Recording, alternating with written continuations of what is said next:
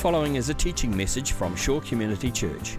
For more information on Shore or our teaching resources, visit w w w dot shore dot org dot n z.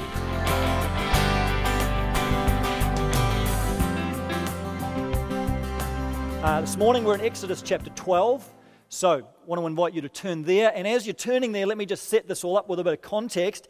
Uh, last week we talked about the plagues. We began talking about the plagues that God brought upon Uh, the, the land of Egypt. Ten plagues in total. We talked about nine of them last week. The first nine plagues, and those of you that were here, you might remember we talked about those plagues as acts of God's judgment, but not just judgment upon Egypt, acts of God's judgment upon the gods of Egypt. So God was revealing how all of these deities, so-called deities that the Egyptians worshipped, they were just false gods, they were no gods at all, and they were being judged by the power of Yahweh, because many of the plagues correspond to Uh, gods of Egypt. And so God's bringing judgment upon the gods of Egypt and unmasking them as false gods. And then at the same time, the plagues tell the story of creation working backwards. That's really the most important uh, way to see the plagues, is that God is undoing creation through the plagues. He's reverting creation back to chaos. He's turning light back into darkness. He's turning human flourishing into human chaos. He's turning the whole story back until you get to darkness, back to day one of creation. He's undone the whole thing so that he can then bring new creation. He can start again, start the whole project again, as a, in a sense, through Moses and through the Israelites. So the plagues are a judgment in which God tells the story of creation backwards, and that's a helpful way to think about them. So this morning we are coming to the final plague that God brought upon Egypt, the plague of the firstborn, firstborn children and firstborn animals in Egypt, whose lives are taken. It's the most intense of the plagues. It's uh, the most severe of the plagues. It all really builds to a climax with this. And this is the this is the last thing. This is the plague that finally gets Pharaoh to a point where he's willing to let the Israelites go. This is the final straw for him, and this is what leads him to drive them out of Egypt in the middle of the night. It all happens on this one dramatic night in Egypt. So we'll read this uh, story, or at least some of it. The story spans across chapter eleven and twelve of Exodus. We'll focus on chapter twelve today, and the story is intermingled with the story of Passover. So I'll read a couple of sections from chapter twelve, starting in verse one. The Lord said to Moses and Aaron in Egypt, "This month is to be for you the first month, the first month of your year.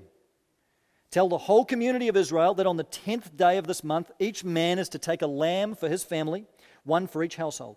If any household is too small for a whole lamb, they must share one with their nearest neighbor, having taken into account the number of people there are. You are to determine the amount of lamb needed in accordance with what each person will eat. The animals you choose must be year-old males without defect, and you may take them from the sheep or the goats. Take care of them until the fourteenth day of the month, when all the members of the community of Israel must slaughter them at twilight. Then they are to take some of the blood and put it on the sides and tops of the doorframes of the houses where they eat the lambs. That same night they are to eat the meat roasted over the fire, along with bitter herbs and bread made without yeast. Do not eat the meat raw or boiled in water, but roasted over a fire, with the head, legs, and internal organs. Do not leave any of it until morning. If some of it is left until morning, you must burn it. This is how you are to eat it, with your cloak tucked into your belt, your sandals on your feet, and your staff in your hand. Eat it in haste. It is the Lord's Passover. On that same night I will pass through Egypt and strike down every firstborn of both people and animals, and I will bring judgment on all the gods of Egypt. I am the Lord. The blood will be a sign for you on the houses where you are, and when I see the blood, I will pass over you. No destructive plague will touch you when I strike Egypt." And then jump down to verse twenty-nine. "At midnight the Lord struck down all the firstborn in Egypt, from the firstborn of Pharaoh who sat on the throne to the firstborn of the prisoner who was in the dungeon, and the firstborn of all the livestock as well. Pharaoh and his officials and all the Egyptians got up during the night, and there was loud wailing in Egypt, for there was not a house without someone dead. During the night Pharaoh summoned Moses and Aaron and said, 'Up, leave my people, you and the Israelites. Go, worship the Lord as you have requested. Take your flocks and herds as you have said, and go, and also bless me.'"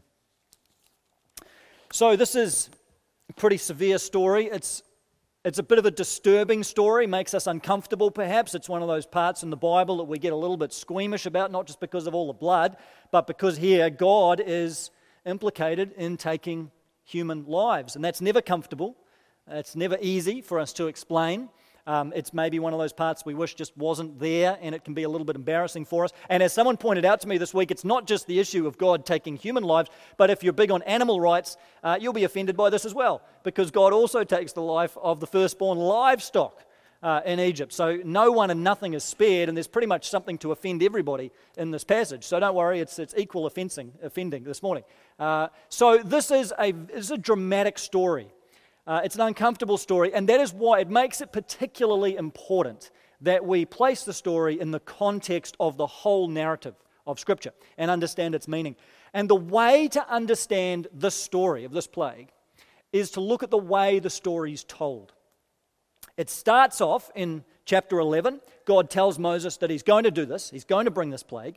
And then at the end of chapter twelve, he does it, and it happens. But in between, there's a whole section which is completely different and seems to sort of disconnect a little bit with the rest of it. Seems like a slightly strange place for this to be. It's the instructions for this meal called the Passover meal.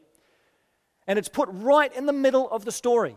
So you get this dramatic story being told, but then the story, the flow of the action is interrupted, and the story is slowed right down because God has put this instructions about a dinner meal right in the middle of the story. And this is the way he's designed it. This is the way the author has planned this, because the meal itself, the Passover meal, explains the plague on the firstborn. It interprets that event. So these two things need to be read together, and that's why they're written together. Now, we've got a little Passover meal going on here this morning. This lovely little recreation of the uh, Passover meal, thanks to a few different people in the church. I believe that this lamb is going to be the Devonshire family Sunday roast today. So I'm not actually going to touch it, um, but we're just going to admire it from a distance. But this is the Passover meal. It's a bit like the Passover that the Israelites would have eaten. It was a very simple meal. Only had three things: the lamb, the roast lamb, bitter herbs, and the unleavened bread, which for us is a tortilla. That's the unleavened bread that we've got. And this was the meal that the Israelites sat around and ate that night as the Lord passed over Egypt. And the meal contains everything that you need to know for understanding that event. The most important thing about the meal is the lamb. And the most important thing about the lamb is not actually the meat of the lamb, but the blood of the lamb. Obviously, that wasn't eaten, but the blood was really the most important part of the whole Passover night. The blood of the lamb was sprinkled on the door frames of the houses. So as you're eating the Passover meal, the blood is there on your home, covering you and protecting you. You might be a little bit squeamish. Anyone a little bit squeamish about blood, talking about blood? I'm going to talk about blood for a couple of minutes, okay? So yeah, if you need to pop your earplugs in at this point, that's okay.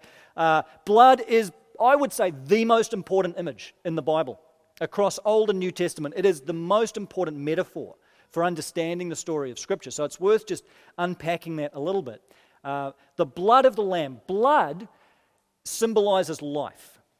Most basic level, that's where you start. Blood symbolizes life. Leviticus says the life of a creature is in its blood. So blood gives us life. It enables us to live and to function. Blood equals life. That's simple enough, right?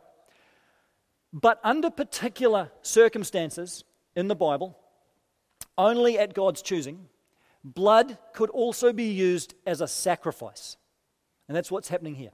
In some situations, the blood of an animal could be used as a sacrifice. And in those situations, blood took on particular meaning. What would happen then is that the animal was killed, its blood was shed, which obviously meant death for the animal, but through its death, life would flow to the worshipper. Life would flow to another, to a person. So death happens, but life is transferred to a person. It's usually done, not always, but usually in a situation where the person would otherwise experience death. The person's done something that would incur death, or that they're bearing some guilt, or it's a situation where death would come to a family or a person. But instead of death coming to this family or this person, a sacrifice is made, a blood sacrifice is made, and the life is transferred to this person. The animal died, life is transferred. Now, there's a real mystery to this. We don't know exactly how the mechanics worked. It's not that the life of the lamb itself gets passed over to this person so that you inherit a lamb life or a goat life. It's, it's not quite that specific, but it's that somehow in the providence of God, he allows this death of this animal to be sufficient for the death of this person. And so that life then is transferred and the life of the person or the family is protected. That's what's happening on the night of Passover. The Passover lamb is specifically described as a sacrifice. And that means the blood has special significance. The blood covers the door frames of the house. And as God passes over the land of Egypt, wherever there is no blood on the door frames, God sends his angel, the angel's called the destroyer in this case, sends this angel of death into the home that doesn't have the blood on the door frames, and the life of that firstborn child is taken, boy or girl. The life of the firstborn is taken. But when God comes to a home that has the blood of the lamb sprinkled on the doorposts of that home, God sees the blood and he passes over that home. That's where the word Passover comes from. He passes over that home, he looks at that home, and he sees death has already come to this home through the lamb. Death has already visited this home, and God decrees that death is sufficient. He, he, he providentially decreed, he didn't have to, but God decides that death is sufficient, the death of that lamb, and therefore life flows to the family. Life flows from the blood of the lamb to this family, and the boy or girl, the baby, is protected. The child is protected. Life is given to that family. That's how sacrifice works, and that's the basis of the whole sacrificial system in the Old Testament. Same principle. Death happens, and life is released into the one offering the sacrifice to cover over sin and enable that person to continue living and standing and relating to God as part of the community of Israel. So the Israelite families are having this meal in their home, and they're, and they're wondering when and if God is going to pass over their home and bring this judgment and how this is going to happen. And they're holding their kids close to them, as you can imagine. I mean, it must have been a pretty nerve-wracking kind of night, just wondering how this is going to happen and, and being incredibly grateful for this provision God's provided. And then as they're waiting and as they're watching, they're sharing a meal. They're having this Passover meal. They're eating the meat of the lamb, reminding them of the sacrifice that's been made. They're also eating these bitter herbs. And most people think the bitter herbs are a reminder of Israel's bitter service in Egypt, the slavery they experienced, the oppression they experienced under Egypt. And they're taking these herbs, and it just, this bitter taste just kept a constant reminder of how bad life was in Egypt. So they would be always reminded of that they've been freed from something that was awful. It's what the bitter herbs represent. And then the unleavened bread, this was kind of a symbol in advance, because when Pharaoh finally says, all right, you can go, he drives them out. They leave on the same night. It's a real rush. And the, the only thing families have time to grab, food-wise, is dough.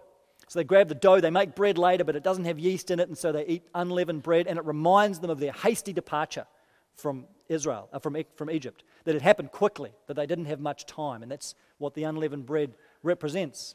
So they have this Passover meal, and the Passover was established in Israel as an annual celebration. So the first Passover happens on the night that the Israelites are freed from Egypt. But then every year after that, it continued to be observed. So one year after Israel was released from Egypt, they're still wandering around in the desert, in the Sinai desert, and they celebrate Passover. And I guess they would have taken a lamb and slaughtered it, and put the blood on the door frames of their tents. They were living in tents at that stage. And they got the lamb meat and they ate it with the herbs and the bread, and they celebrated this Passover to remind them that God had done this incredible thing, bringing them out of Egypt. And, and God knew that a meal like this was a powerful reminder, not just telling the story, not just talking about it, but actually taking these physical emblems and ingesting this food was one of the most powerful ways of remembering what God had done for them, and coming back and grounding themselves in this great story of freedom, this great story of deliverance and sacrifice on their behalf that God had provided for. And so from then on, Passover continued to become an annual tradition. Before we get to that though, come back to this first night. So Passover happens, The angel of the Lord goes through Egypt, strikes down the firstborn in each family, and not just human families, but animals as well. No distinction made, right through the class system of Egypt. So the text tells us, from Pharaoh's firstborn child right down to the firstborn of an Egyptian prisoner or the firstborn of an Egyptian servant. They were all affected. They all lost their firstborn. And the Egyptians get up in the middle of the night, and we're told that there is the great cry. There is great wailing in Egypt. And interestingly, that word for cry or wail, it's the same word used back in Exodus two for the cry of the Israelites under slavery, under oppression. The Israelites were wailing, groaning, crying out to God in the midst of their oppression. Now it's the Israelite, the Egyptians' turn to cry out to God or to their own gods because of what has happened. There's this strange reversal of fortunes that's gone on here. The Israelites were crying out, and now the Egyptians are crying out at the loss of their sons and daughters at the hand of God. So Pharaoh summons Moses and Aaron. He drives them out, and the Israelites leave that very night after taking gold and silver from the homes of their Egyptian neighbors. They leave, they grab what they can, and they go. And from then on, Passover continues to be a reminder of the drama of that night and the incredible rescue that God brought about that night. It's interesting when you look at the history of Israel then through the Old Testament, Passover was not kept consistently. For some years it was, and then when Israel got into the land, through, through the time of the judges and most of the kings, Passover slipped away. It's like one of the first things to go when Israel became unfaithful to God was this meal, was this remembrance of God. They lost the story. They lost hold of the central story that told them they were a free people, and that was related to their faithlessness toward God. But then you get to King Josiah, and he renews it. He finds the law, he brings Israel back again, and they celebrate the Passover. This great act of national renewal is accompanied by the restoration of the Passover. And then after a period of time, Passover lapses again, and Israel goes into exile. But when they come back from exile under Ezra, he reestablishes the Passover. As he brings Israel back, as they celebrate, as they worship, as they reaffirm the law, the other great thing that goes along with that is they, they celebrate Passover together again. Times of national renewal in Israel's life are often accompanied by the celebration of Passover because it brought that story, that central story of God's redemption and God's sacrifice back front and center for Israel. And then from the time of the exile onwards, as far as we know, Passover continued to be an annual celebration right through the New Testament time, right down to today. Jews continue to celebrate the Passover every year today. But interestingly, in those years following Israel's exile and through the time of Jesus, the Passover meal took on a particular significance because during those years, in those centuries, Israel celebrated the Passover as an occupied people. They were under the control of the Persians and then the Greeks and then the Romans, worst of all. That was the setting for Jesus' life. They were under the occupation of the Romans. So you imagine, here's a Jewish family sitting around at Passover, eating the lamb and the herbs and the bread and celebrating this great story of God's freedom and God's delivered us and we're a free people. And yet the Roman soldiers are outside the door and stationed around the city. And Rome is in charge. And they're an occupied, they're not free at all. So there's a strange irony here. They're celebrating their freedom and yet they've lost their freedom again. Politically speaking, they are not free. And so Passover became this time as they're celebrating freedom and they're eating these bitter herbs, reminding them of how bad it was back in Egypt. They're, they're tasting the bitterness now. They're still experiencing the bitterness of Rome and the bitterness of being under the boot of this mighty empire. And it, it bred into them this longing again to be free, a longing for God to do something new, to bring about a new Passover, so that he would free them from this tyranny, from this oppression. Passover in the time of Jesus became not just looking back to the first Exodus, it became looking forward to God's future redemption, for God to step in again, for God to strike down their enemies again, for God to liberate Israel again and make them a great nation and give them back their national independence. Passover became this freedom cry. And so, in the time of Jesus, it was often accompanied by riots and protests because tempers were running high and people would have these little uprisings and try and overthrow the Romans, at least in their little village or city or in Jerusalem or wherever it was. And, and there was all this tension around Passover. It was so politically charged. The Romans would bring in more reinforcements for that time because they knew it was a week in the Jewish calendar when the Jews would, you know, maybe try something. People would just get a little bit too wound up, and the Romans would come in and stamp it down. So this is the setting into which Jesus came. It's a strange situation. Last year I was in Israel, and uh, we were there during the month of Ramadan. Ramadan's happening now again, the Islamic festival. And it was it was a particular time of tension because you've got Ramadan going on, and then at the same time all the violence in Gaza that was happening in the middle of last year. So on the final night of Ramadan, which is the climactic night, last day of the of the festival, or the observance.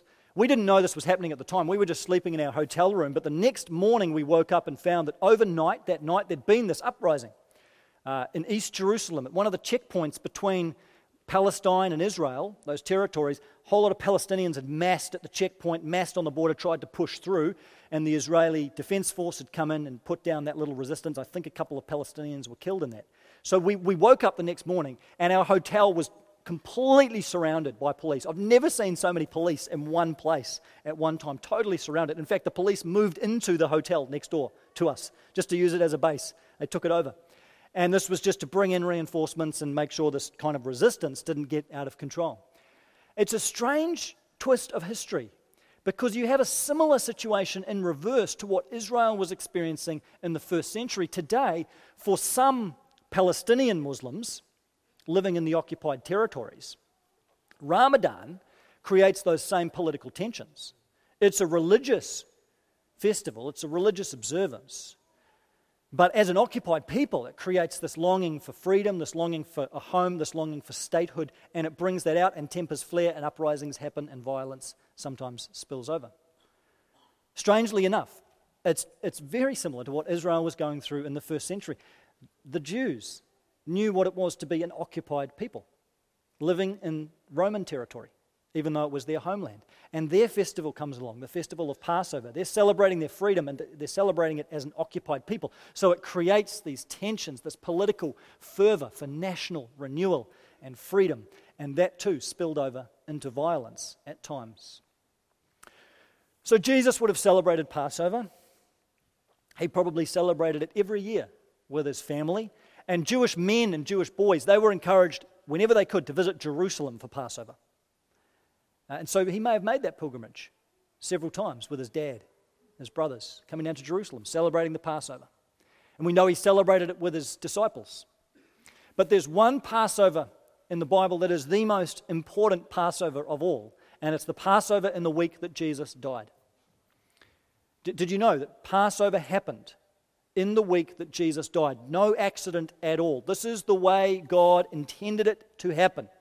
One of the biggest clues we get in the Bible as to the meaning of Jesus' death is the fact that Jesus died on the day of Passover. That's incredibly significant, and the gospel writers, especially John, bear out the significance of that. But the night before that, Jesus is celebrating a meal with his disciples. And this was the week of Passover. It probably wasn't the full Passover meal at that stage because the day of Passover was the next day, the actual day that Jesus died. But it would have been like a Passover kind of event, all part of the same festival, the same celebration. So Jesus is having this Passover meal with his disciples, and at the end of that meal, he takes some bread and he says to them, "This is my body broken for you." And then he takes a cup of wine and says, "This is my blood poured out for you." What's Jesus doing? He's not just instituting a brand new meal, is he? He's not just doing something out of the blue because he thought this would be a good thing for the church to do for the next few thousand years. Jesus is carrying on a tradition that had already been going for fifteen hundred years, but he's placing himself in the middle of it. So Jesus is carrying on the Passover, but he's now saying, this meal is all about me. It always pointed to Jesus, and it finds its fulfillment and its completion in Jesus. That's why the next day, Jesus, the Passover lamb, was sacrificed. And it's likely that when Jesus went to the cross and when he died, it was about the time when in Jerusalem all the Passover lambs were being sacrificed, were being killed. Right at that time, round about twilight, on the day of Passover, as the physical animal lambs were being slaughtered for Passover, Jesus takes his last breath and dies on the cross as the true Passover lamb. And through his death, and by explaining it a little the night before, Jesus tells us, he is now the Passover lamb, and his blood has become the true Passover sacrifice. So in a greater way, his blood does for us what the Passover lamb's blood did for the Israelites. Jesus' blood becomes a sacrifice. His blood is shed, his blood is poured out on the cross, and his life flows to us. Life flows to us from the cross, and it's a much greater life than was ever given through animal sacrifices in the Old Testament. Hebrews tells us the blood of bulls and goats and lambs can never take away sin. Those, those sacrifices, the, the sacrifice of the lamb in the Old Testament, that, that created a physical protection. That ensured the physical safety of the Israelite children that night, and that's what was needed. But Jesus dies as the Passover lamb and provides life in the truest, fullest, deepest sense for us. Not just a ceremonial kind of life, not just a ritual, not just a physical life, but true spiritual life in the deepest part of us. That's the life of Christ that flows to us because of his sacrifice on the cross. His righteous life flooding into our life because of his blood shed for us. His perfect life flowing to us because his blood was shed and he died. His holy life coming to fill up our utterly unholy lives because of his sacrifice. His identity coming in to take over our identity because his blood has been shed. The fullness of his life, the fullness of his whole and perfect and pure life flooded our lives and filled up our brokenness and woundedness because Christ is our Passover lamb. His blood was shed for us and his sacrifice is sufficient. It's once for all. It's the final, sa- it's the only one that's ever going to be required. There is no need for any more sacrifices because Christ, our Passover lamb, has come and his life is totally sufficient, so full. Doesn't just cleanse us outwardly. Hebrews says it purges us. It purges our conscience from acts that lead to death, and it creates true eternal life within us. That's what Christ has done on the cross for us as our Passover lamb, as our sacrifice. Death for him, so that there could be life for us. As we who only deserve death, he has brought us life and life everlasting. And he not only died as the Passover lamb, he died as the firstborn son of God. And this, I think, gives meaning to why God took the lives of the firstborn in Egypt. He took the life of every firstborn so that he would spare the life of his true son, Israel. And God calls Israel his son in the Old Testament. He says through Moses to Pharaoh, "Let my son go." Israel was God's son, God's firstborn son. So God takes the Egyptian lives in order to spare the life and protect the life of his son, Israel. But on the cross, he does exactly the opposite. On the cross, God does not spare the life of his firstborn son, but he allows his firstborn son to be killed, and he does it so that we would have life. He does it to save the lives of us who have no right to be called children of God. We've got no entitlement. We're not God's children. We're not God's sons and daughters, naturally speaking, but Christ is, and he was sacrificed so we could be brought into the family. That's why the Bible says Christ is now the firstborn of many brothers and sisters. He's our elder brother. He's the ultimate sacrifice for us, but we also look up to him as our elder brother, the one who laid down his life for us so we could become children of God, brothers and sisters together in God's family. That's what Christ has done. God didn't spare the life of his own firstborn son, but gave him up for us so we could be included in this family. Doesn't it just give you a beautiful picture of the cross? Doesn't it make you grateful for what God has done for us there and the depth of meaning that that event has in the whole of the biblical story? So Passover keeps on being celebrated, and it's celebrated today. And Jews will gather every year and celebrate Passover and remember that same story of the Exodus. But I want to say this as respectfully as I can. If Passover is taken and it doesn't lead you to Jesus, you're missing the point. If the Passover meal only gets you as far as the Exodus story, you're missing the fulfillment of that meal in Christ, because the whole thing points to Jesus. It was always all about Jesus. That's why, you know, some Christians participate in Jewish Passover meals, and that, I think that can be a good thing, can be a healthy thing. But if you're going to do that, if you're going to share in an actual Jewish Passover meal, participate in it as a Christian Passover, not just solely a Judaistic Passover that only goes as far as the Exodus story, because as Christians, as new covenant believers, we know that was just a shadow of what's to come. So celebrate it respectfully, but celebrate it as as a Christian Passover, and look at how all of these elements, and there's many today, the Passover's kind of evolved, there's many parts of the meal, but look at how all these elements beautifully foreshadow the completed work of Christ as our Passover lamb. That's how we should celebrate it. And in fact, we do have our own little Passover meal that we have every single Sunday. It's called communion. And that's a Passover meal. I don't know whether you realize that, but when we take communion in a couple of minutes, we are, it's not some brand new thing. It's not something that started with Jesus. It's a continuation of Passover. And we need to think of it as a Passover kind of meal. We today are taking, it's a pretty meager little meal, just a wafer and some grape juice. Today you actually get a tortilla, I think. But it's pretty measly. And yet, here is a tradition we participate in that goes back three and a half thousand years now. Celebrated annually, and now, now in our context, weekly, as a Passover meal. So as you take communion, you know, Jesus said, do this in remembrance of me, but our remembrance shouldn't just go back to the cross. It should go back another fifteen hundred years past that in history, right back to the Exodus. Allow yourself, as you take communion, to let your mind go all the way back, all the way back to that night in Egypt when the, when the Lord passed over those homes, saw the blood, and passed by, because a sacrifice has made. That gives us a much deeper appreciation for what God has done for us in this meal of communion, and how Jesus comes as a fulfillment of that. Passover gives us the backdrop on which we can see the drama of redemption being played out. So do this in remembrance of him, do this in remembrance of the whole big story. But communion also has a present meaning for us as well. Us, we Protestants are quite good at remembering the past. We're not quite so good at the present dimension of communion, but it's very much a present thing. Jesus stood before his disciples and said, "This is my body, broken for you. Take it and eat it." He said, "This is my blood, poured out for you. Take it and eat it." He offered himself to his disciples in the present and allowed them to share in what he was about to do. And the same Jesus who said those words is with us here today.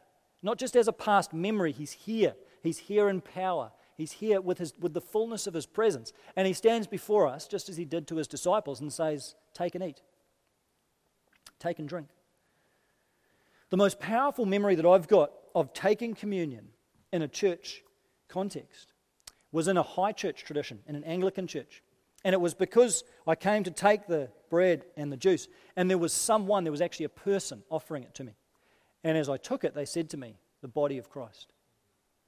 As I took the cup, they said, "The blood of Christ." And there was something about hearing those words that enabled me to hear that as Jesus speaking to me in the present. Not that they were Jesus, but just to hear through them, this is Jesus offering this to me now. It's not just a symbol of a past event. This is Jesus here in the present saying, "My life's available to you now." Now, I don't believe that means the bread and the wine literally become the body and blood of Christ. That's the Catholic view. But still, Jesus makes himself available to us through these elements in a strange kind of way. He takes something very ordinary, bread and juice, and they become a sacrament. That means they're a means of grace. They're a means by which Christ nourishes you in the present with his grace, the means by which he releases his love afresh into your life, by which he releases fresh power into your life, a means by which he releases fresh peace into your life. He's chosen to do this through communion. So the practice of communion is exactly what it says. It is a means of drawing you into communion with the living God in the present. It creates communion between Father, Son, and Spirit and you. drawn into that beautiful relationship. So one of the most important practices for your spiritual growth is the practice of the Lord's Supper. You know, we typically think, well, Bible study, prayer, you know, communion's like way down the line, but communion is absolutely central. The practice of gathering and of sharing the Lord's Supper, it is one of the ways in which God will grow you in your spiritual life and foster a deeper communion between you and Him, because this is how He's ordained it. This is how He's leading us back into the story. And as we ingest the bread and the wine, we're ingesting again the work of Christ, and life flows to us again from the table. Life flows to us through Christ from the table. So wherever you're at in your spiritual life, if it's grace that you need to be reminded of, if it's fresh peace, fresh empowering of the Holy Spirit, that's all available through the meal of communion, and it makes it incredibly significant. And finally, communion has a future dimension too, because Jesus said when He gave the cup, He said, I'm not going to share this Passover meal with you again until it finds fulfillment in the kingdom of heaven. He pointed us forward, and He said, this is like a little entree. It's a pretty meager entree, and it's just a taste of the banquet that is coming when Jesus returns. When Christ returns, there's going to be a final Passover. Great Passover meal where we will finally be completely free. Free from sin, free from any temptation, free from the struggles, trials, difficulties, hardships, stresses, and anxieties of this life. All that's going to be behind us, and we'll sit at the banquet table with Jesus, just enjoying the fullness of His peace, His shalom in our lives. What a day. And Jesus said, every time you take this meal, you remember that. That day's coming. Every time we take communion, it's one less time before that day. One less time before Jesus returns. And we should allow this meal to pull our hearts forward and say, come, Lord Jesus. Come and take away the brokenness. Come and take away the suffering. Come, Lord Jesus, and redeem your world. Come, Lord Jesus, and reclaim your good world, because He is coming. He's coming back again, and this meal reminds us of that. So as we take the Lord's Supper this morning, communion, the Lord's Supper, the Eucharist, whatever you call it, allow your mind and heart to go back to the first Passover, when God redeemed His people from Egypt, and allow yourself to retrace the great story, because we're a part of that story. Allow yourself to experience again the great, true Passover that happened on the cross, the one that purchased your salvation. And allow yourself to just have that fresh gratitude for what has been done for you there.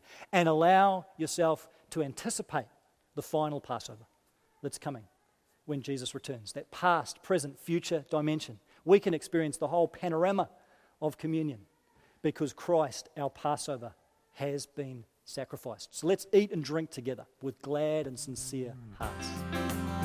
This has been a teaching message from Shore Community Church. For more of our teaching resources, or to donate to our teaching resource ministry, or for more information on Shore Community Church, visit w w w dot shore dot org dot n z. Alternatively, you can email office at shore dot org dot n z or phone oh nine, four one five, oh four five five. Thank you for listening.